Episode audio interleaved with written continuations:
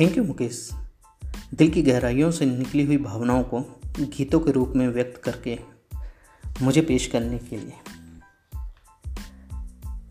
जी हाँ दोस्तों, ज़िंदगी में कुछ खास लम्हे होते हैं और उन खास लम्हों में से कुछ लम्हे बड़े यादगार होते हैं और उन लम्हों को यादगार बनाते हैं आप जैसे किरदार जो हमेशा के लिए यादगार बन जाते हैं। और जब कभी हम इन लम्हों के बारे में सोचते हैं तो होठों पर मुस्कुराहट हो जाती है।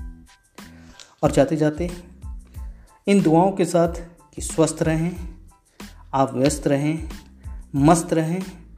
इन शॉर्ट जी लो तो मौज है, नहीं तो कोरोना और क्वारंटाइन जैसी समस्या तो हर रोज़ है।